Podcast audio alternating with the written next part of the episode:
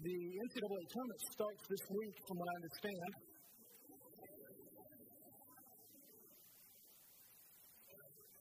Correct? I didn't miss anything yet, did I? I mean, I've got my red and black on. I'm ready for Louisville to start playing. What a rotten day that was. Anyway, you know, I'm still going to preach on the weekend after that. You know, but I'll tell you this. To me, it proves, and I've mentioned this to you before, it proves that God does indeed have a special place for you around His heart because He knew I was going to be preaching this morning on what happens when life throws lemons at you. And so he obviously ordained it for Louisville to lose so that I would have to own the sermon before I preach it to you. I would have to experience the lemons being thrown my way so that then I could preach to you from a position of strength, having full understanding of what it's like to have a really, really rotten day from time to time. But the truth is, though, we joke about that sort of thing, but what happens when things get real serious? And you may have seen on the sign this week, when life throws lemons. Now, I've heard it said, when life hands you lemons, or when life makes lemons, or gives you lemons, or whatever, then you're supposed to do what? You're supposed to make lemonade. Boy, isn't that great? But what terrible advice is that? I mean, that's just awful, isn't it? Okay, yeah, that's great. I got this handful of lemons here, and I'm just supposed to miraculously somehow turn these things into lemonade that I can do. I think that's just rotten advice, I'd be honest with you. Now, somebody may tell people that all the time, and you may never come back here because you think I just told you advice rotten. And that's okay.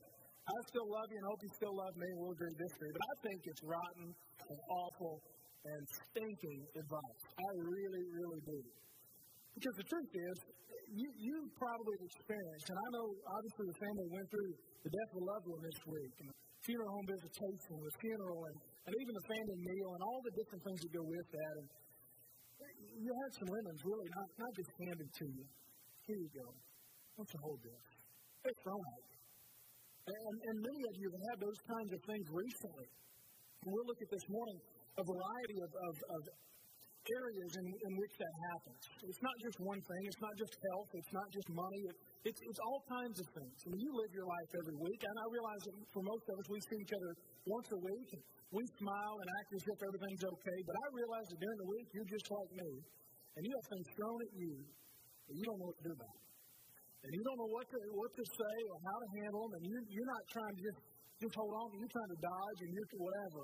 Sometimes the truth is, life really does throw some lemons at you. Not just handed, not just a little pithy advice to say, hey, when life hands you lemons, just make lemonade.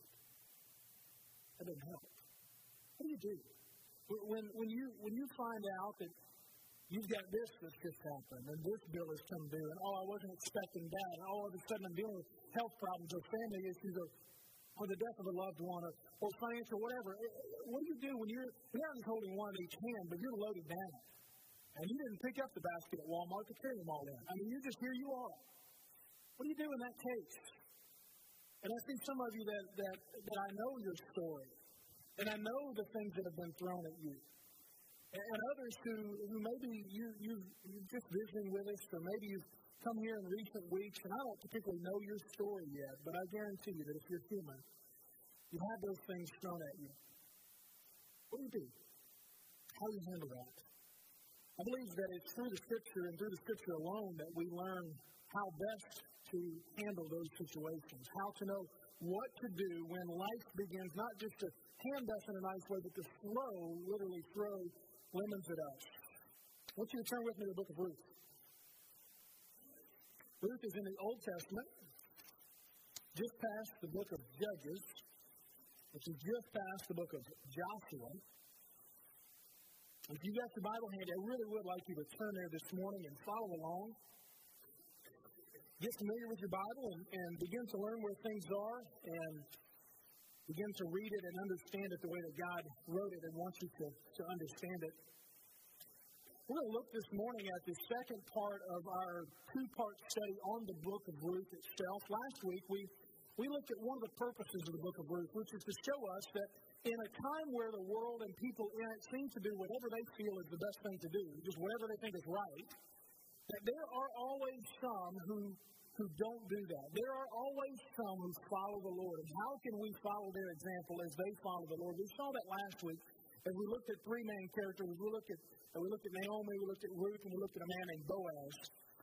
This week, we're going to look at the main character of the book. The main character of the book is not Naomi, though she's at the beginning and the end. The main character is not Ruth, though she's also at the beginning and at the end and all through it. And then the main character is not even Boaz, who is introduced in chapter 2 and then carries us through the rest of the story. The main character is God himself. And what he does through a situation where they have not one, not two, but several lemons thrown at them by life. Let's look in Ruth chapter 1. As I mentioned last week, let me give you a side note. I mentioned last week to Mark, where is it they went against the grain in their society? This week, I want you, if you can, maybe if you make a note on your bulletin, or if you're inclined, which is up to you, to make a note in your Bible, to maybe put a little star or just an arrow or underline something. What were some of the lemons that they had thrown at them? What were some of the things that came their way that maybe they weren't expecting, that wound up being negative situations? So let's look at this. During the time of the judges, verse 1, there was a famine in the land. A man left Bethlehem in Judah with his wife and two sons to live in the land of Moab for a while. The man's name was Elimelech, and his wife's name was Naomi. The names of his two sons were Mahlon and Chilion. They were Ephraimites from Bethlehem in Judah. They entered the land of Moab and settled there. Naomi's husband Elimelech died there, and she was left with her two sons. Her sons took Moabite women as their wives, one named Orpah, and the other was named Ruth. And they lived in Moab about 10 years. And after that, both Mahlon and Chilion also died, and Naomi was left without her two children and without her husband. She and her daughters-in-law prepared to leave the land of Moab because she had heard that in Moab that the Lord had paid attention to his people's need by providing them food. She left the place where she had been living, accompanied by her two daughters-in-law, and traveled along the road leading back to the land of Judah. She said to them, "Each of you go back to your mother's home.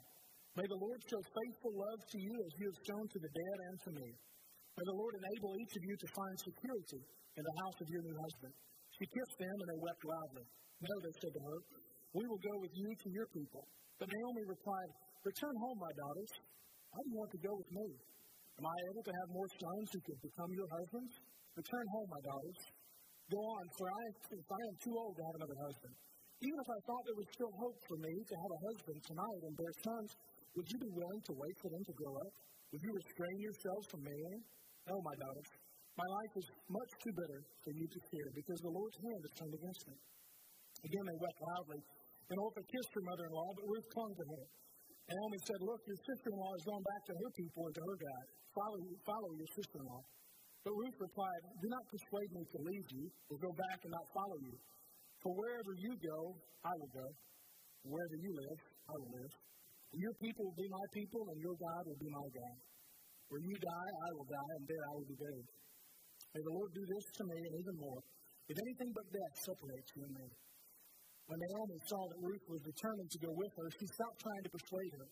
The two of them traveled until they came to Bethlehem.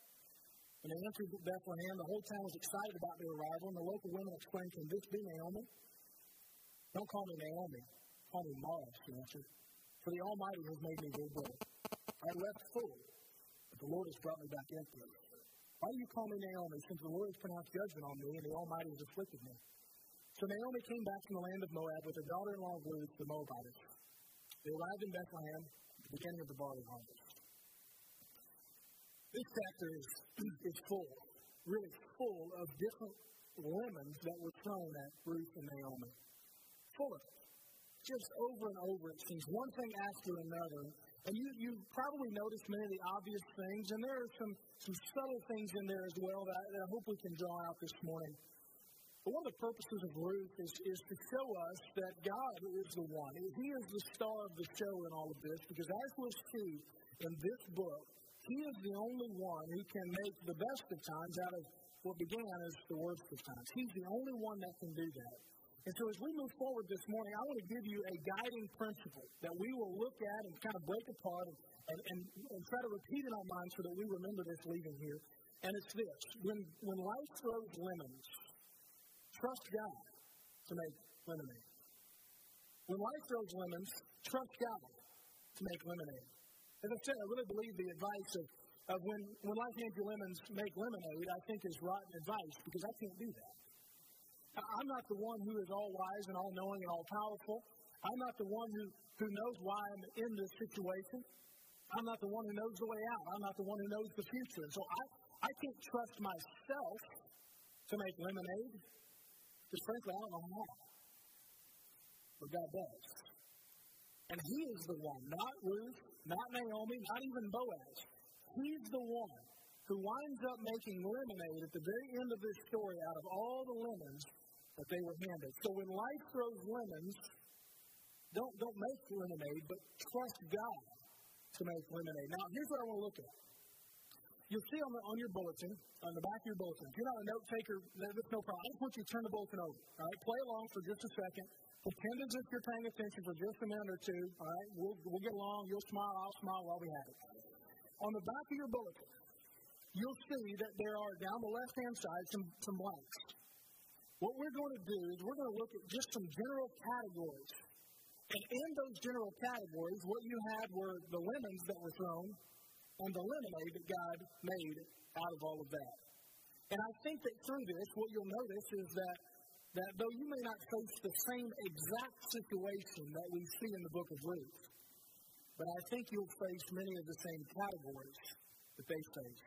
So what we're going to do first is we're going to look at the categories, and as we look at them, I'm going to talk about and look in the Scripture, and we'll read about the lemon that was thrown in that particular category. I just want you to be aware, here's how we're going to work through this morning. That way you're not sitting there wondering, what's he doing? Where's he going with this? Hopefully it'll make sense. The first category that they have thrown at them is a natural lemon. They have something that's very natural. In fact, it's meteorological. How do you pronounce that? Meteorological. Is that a word? Meteorology. That's why I'm a preacher, not a weatherman. Anyway, if I'm half right, I can be half wrong and still make a living doing that. Anyway, can't do that here. So, gotta be all right. Anyway, during the time of the judges, look at verse 1. There was a what? A famine. Here's the first part of this natural lemon that's thrown. What does a famine mean? They have no what? They have no food. The crops won't grow. There's no rain to grow the crops. The ground maybe is not what it used to be. There's no way they can grow the crops. And back then, they didn't just get in the car, drive up to Walmart, and pick out the shelf what they wanted to eat. If they didn't grow it, they didn't eat it. And if they couldn't grow it, they couldn't eat it. And they would starve to death. So the first thing they faced is something that was completely, obviously, out of their control. They faced a famine, an economic downturn. We've been there. Some of you have faced the loss of a job, financial stress, just because of the state of our world's and nation's economy. It's the way it is. You didn't do anything. You didn't make unwise decisions. You didn't blow your money. You just happen to be financially stressed right now because of an economic downturn. That's what they're facing. And they are drastically affected by it. We see in the subsequent verses, they're forced to move. You realize this was unusual back then. I realize that many of you, several years ago as I've talked with you, you grew up here and you went where to go get a job? You went north. You went to Michigan. You moved and you went to get a job. That was standard. That was pretty typical from what I understand. A lot of folks around here did that. And then you came back and you settled back in, you retired here, or you came back and got another job, whatever it was. Understand that for them, that would have been way, way, way off the beaten path. That would have been something that they would have done only as a matter of complete desperation. Would they leave where they had grown up to go find food somewhere else only because they absolutely had to? Not just because there was a better situation there. There was no situation where they had to leave. They change jobs. They leave everything behind. So the first lemon that's thrown at them is this famine. The second is that Ruth was childless. We see in verses 4 and 5 of chapter 1 that they lived in Moab for 10 years. And what happens during that time? The only husband dies. And then her sons die, and they are left by themselves. There's 10 years there of childlessness. I understand that the impact of this, the importance of having that heir, especially obviously the male heir during this time. To have children was a sign of God's blessing. And they believed that if you didn't have children, that somehow God was against you. That if you did have plenty of children, then it was obvious that God was for you. You see over and over in the Old Testament stories of women who will cry out to God and say, God, please open my womb that I may have children. They saw it as a sign of God's blessing. And even the use of slaves or a secondary wife to produce a male heir in the Old Testament. See Abraham and Sarah doing that. It highlights the importance of children. Children provided for them financial security, continued the family line. It was a sign that the covenant was continuing between God and his people. It protected the family holdings and so on. And so when they had no children, it was a big, big deal, not just emotionally, though I'm sure they felt that as well. But it had major implications. They faced, obviously, wondering if, because of this famine, because they had no children, is God still there? What's he up to? Have we been forgotten? Have we been overlooked? They had a natural lemon. The second category was in the physical realm. The first part of that is that they were away from home. So the man left Bethlehem in Judah with his wife and went to the land of Moab, a distant country that they went to. Life for a foreigner during this time would have been particularly difficult, starting over. No guarantees of safety or provision for food or any necessities. They're away also from the promised land. If you remember from the time of Abraham all the way through the conquest of the land of Canaan in the book of Joshua, holding on to the promised land and receiving that was a huge, huge part of the national identity of Israel.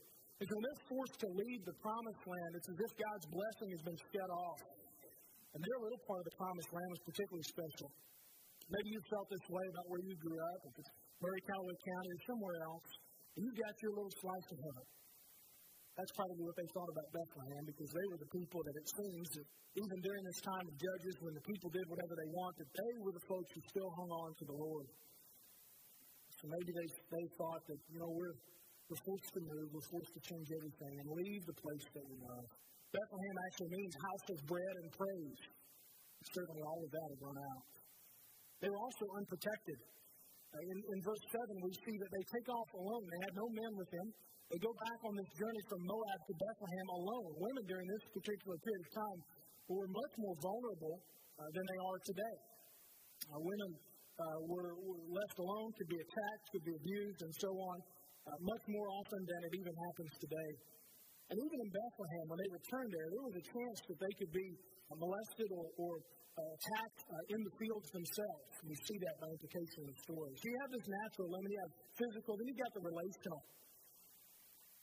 They lose their husbands, Naomi loses her sons.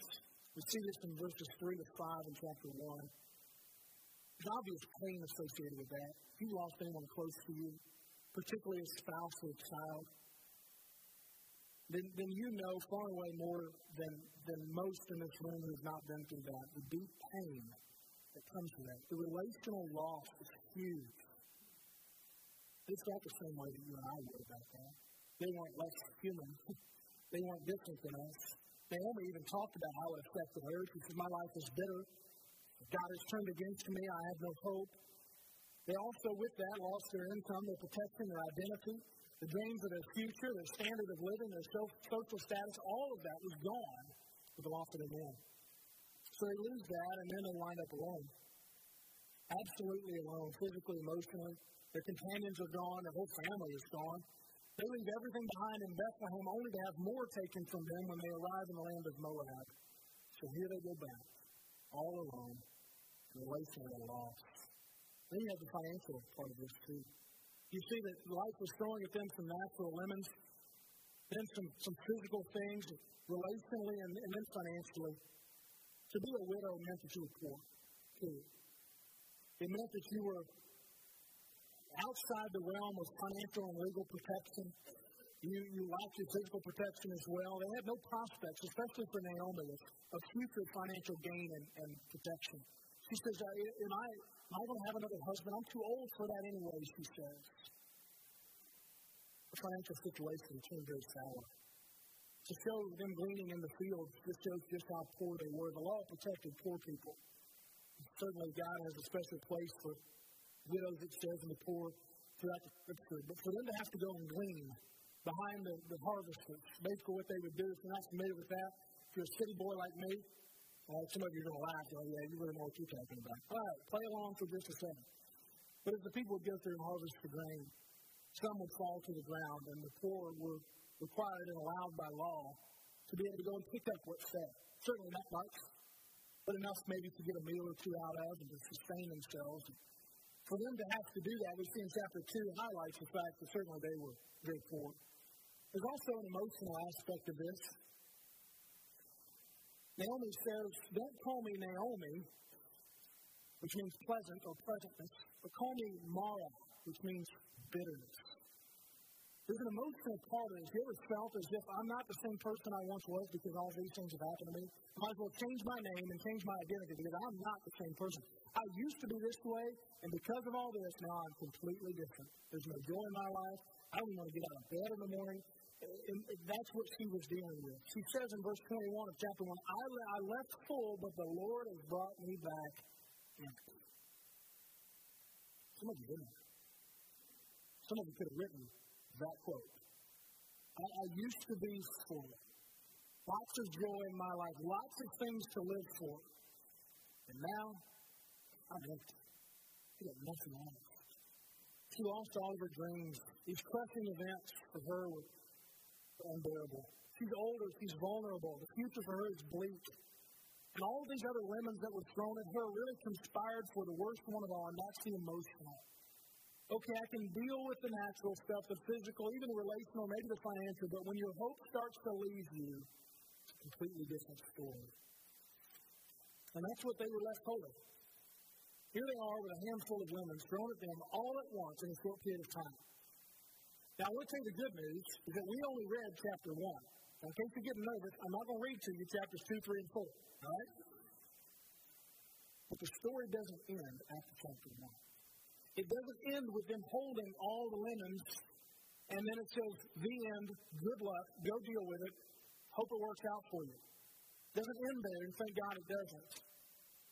Because the story goes on to show what happens when God gets involved, and certainly we know He was involved all the way through it. It doesn't involve them, these characters in the story, making lemonade out of what was thrown at them. We don't see that, them trying to figure it all out on their own. But it shows God making lemonade out of the lemons that were handed to them. And in every category, God turns the lemons into lemonade. Look at your outline. Look on the right-hand side.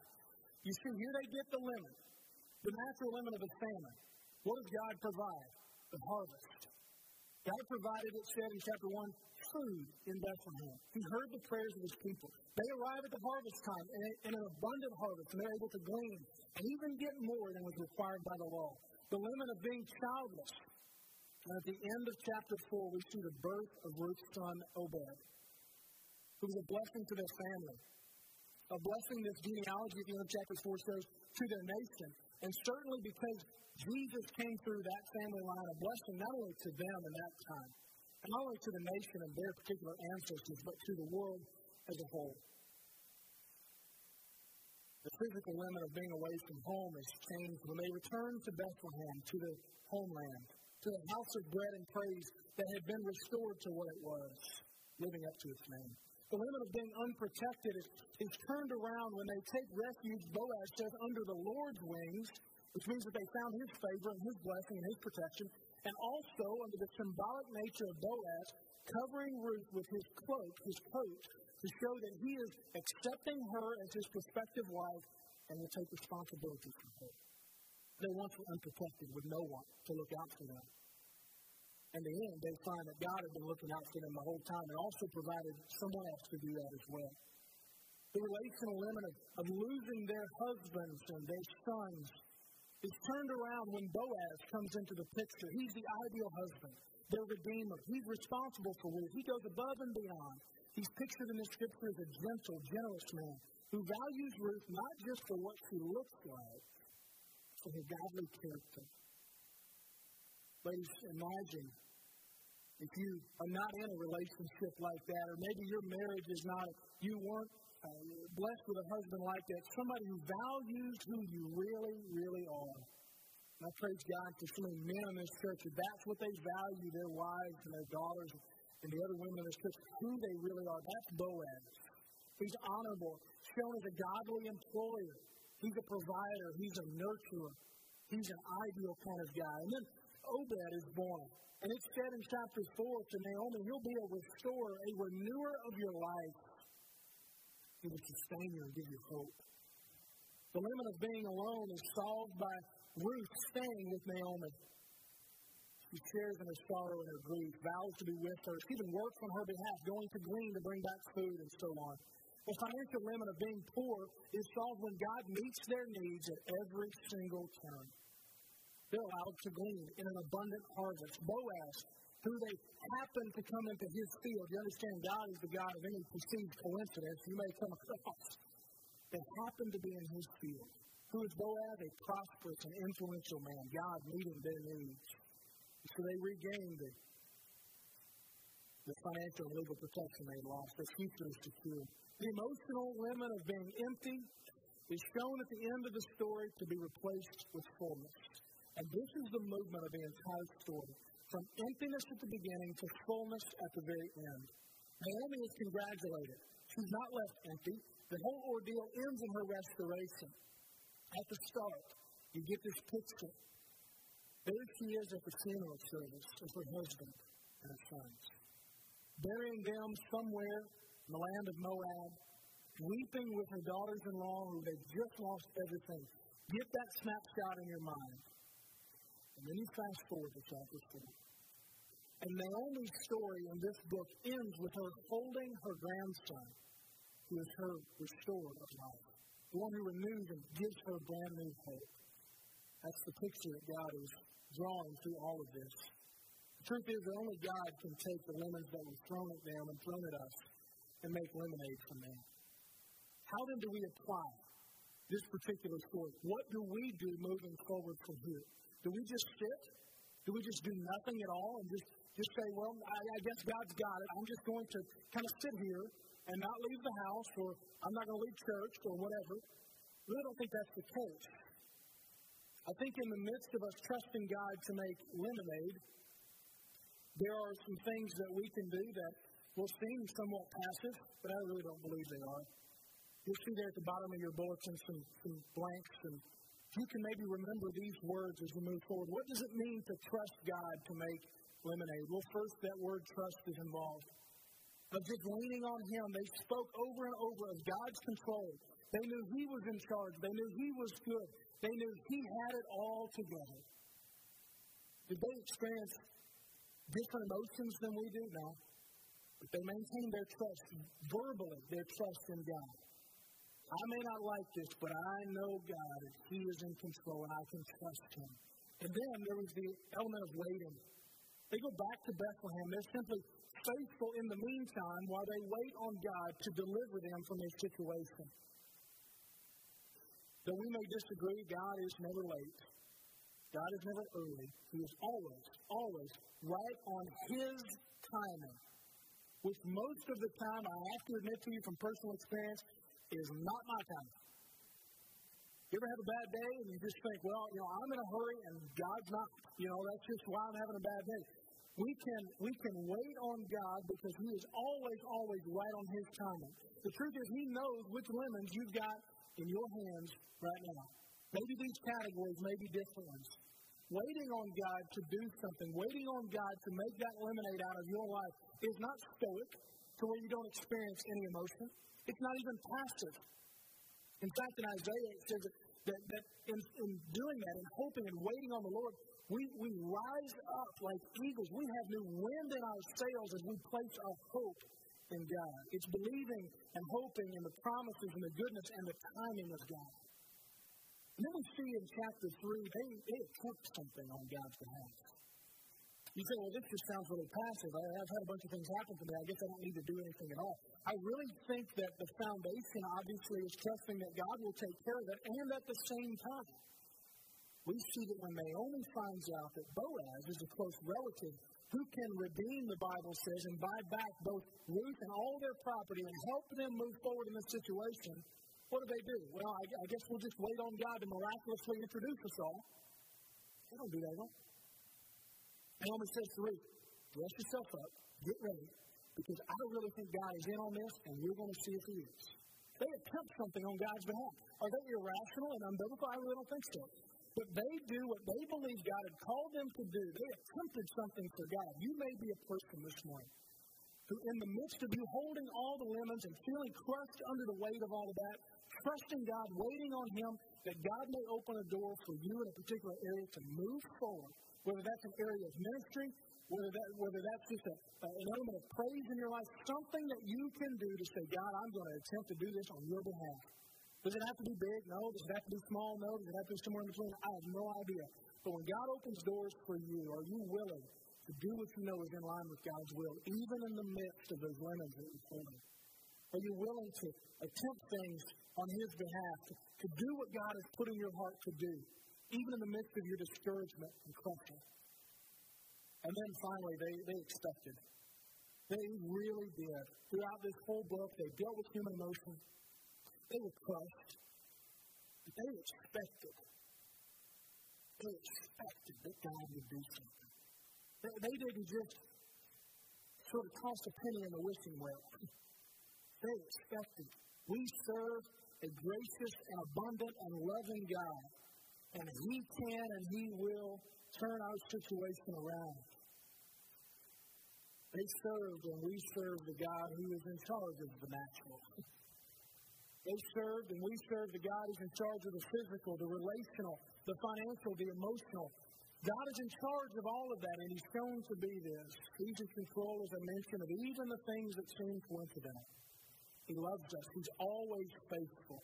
And we can expect Him to bring lemonade from the lemons that we're holding. And you and I are going to have a choice this week, because you're going to get something thrown at you. You ready? Okay, no. It'll wake you up every once in a while. All right, now you're ready. Hit your neighbor, all right? If somebody, listen, if somebody dozed off, that's the one I'm aiming at. The truth is, you know as well as I do, something's going to be thrown at you this week. You may have already had it, and now you're holding it. Now you're doing it. The choice is going to have to be made. Now what do I do?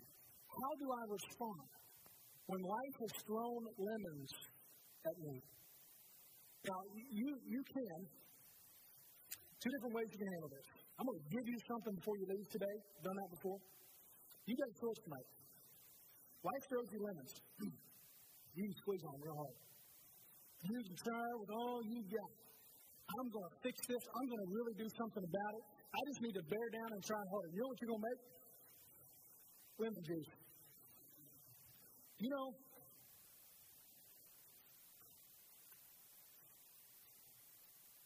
lemon juice is awesome. You ever had lemon juice? Lemon juice. Oh, it's awesome. When you get a lemon thrown at you this week, you go ahead and you try to figure it out on your own. You go ahead and you try in all your human wisdom. You try all your smarts and all your strength and everything you come up with, and all the people you talk to. And all you're going to get is a little bottle of lemon juice. It'll be different than lemon. It'll be awesome. It's awesome. And let me tell you, I'm still tasting it. Or, you can take that lemon, and you can turn that lemon over to God. And you can trust Him with it, knowing that He's got the perfect remedy. And you can say, Lord, I don't really know what to do. And God, all I've got is a whole handful of lemons. And I know if I start squeezing on, and Lord, if I start trying to figure things out on my own, and God, if I just think of a good solution, I talk to all my friends, and I even go talk to a pastor, but I'm really just going to try to figure this thing out. God, but really, Lord, I want to give this to you. And you may not know exactly how it works. You may not know exactly all the steps that God would go through, but I can tell you this, that in the end, God will produce something very different from lemon juice. God will produce in your life lemonade. And you look back and say, only God could have done that. And let me tell you, it would taste a little different than the lemon juice. I'm going to try this because it's good. And that's good. Here's the deal. I want to give you this morning a little bit of lemonade.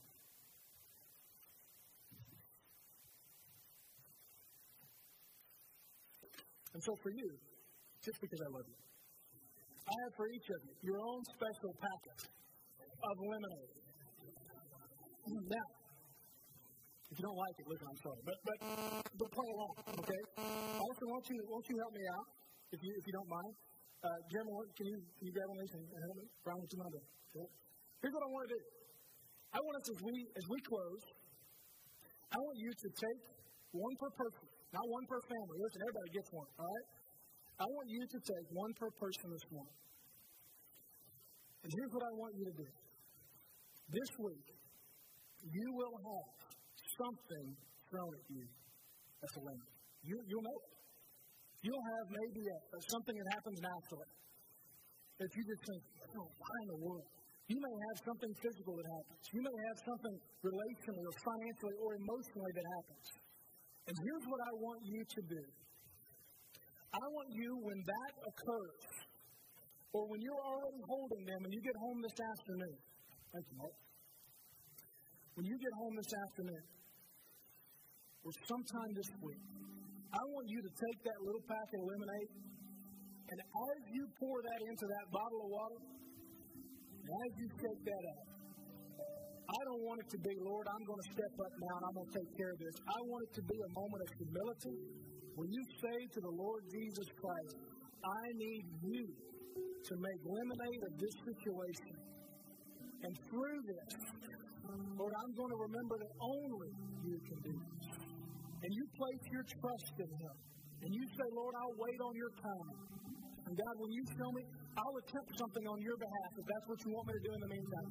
And God, I'm expecting, because of your goodness and your graciousness, that lemonade will come from this situation. And don't forget, as you do that the ultimate lemonade that God made from the ultimate lemon of our sin and our depravity is Jesus Christ and his offer of salvation for all who believe. That's the lemonade. That proves that God can take your situation and turn it on its ear for his glory and to give you not a bitter taste, sour taste, but a sweet taste of only what God can do.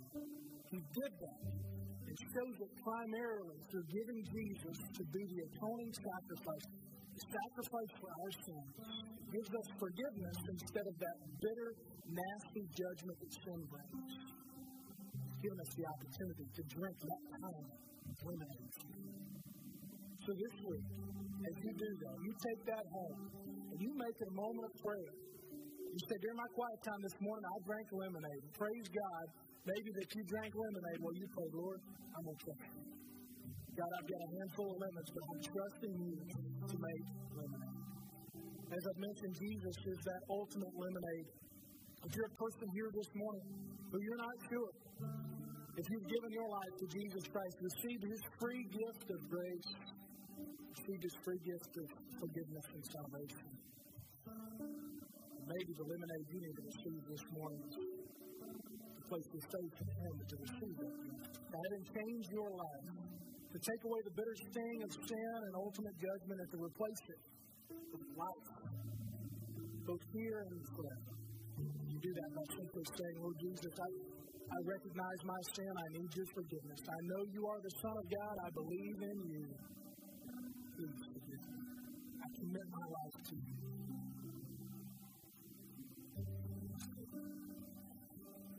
Lord Jesus, thank you that even through a silly illustration of lemonade, that we see your grace in us. Thank you, Lord Jesus, that you became the sacrifice for us, doing for us what we cannot do for ourselves, delivering us from sin, removing us from judgment and giving to us eternal life. Lord, I pray for those who do not yet believe that you are the Son of God, and you are the one and only way to get to heaven. I pray, Lord, this morning, that today would be the day. Holy Spirit, we praise you. Convict us. Work on our hearts. Teach us to trust you. Thank you, Lord, that when life throws lemons at us, that you can and always do. whether it be here or for all eternity, Lord God, you're the only one that can make it. We're not just trusting. We wait on you to accept things on your behalf and to accept out of your goodness. That's what we're doing.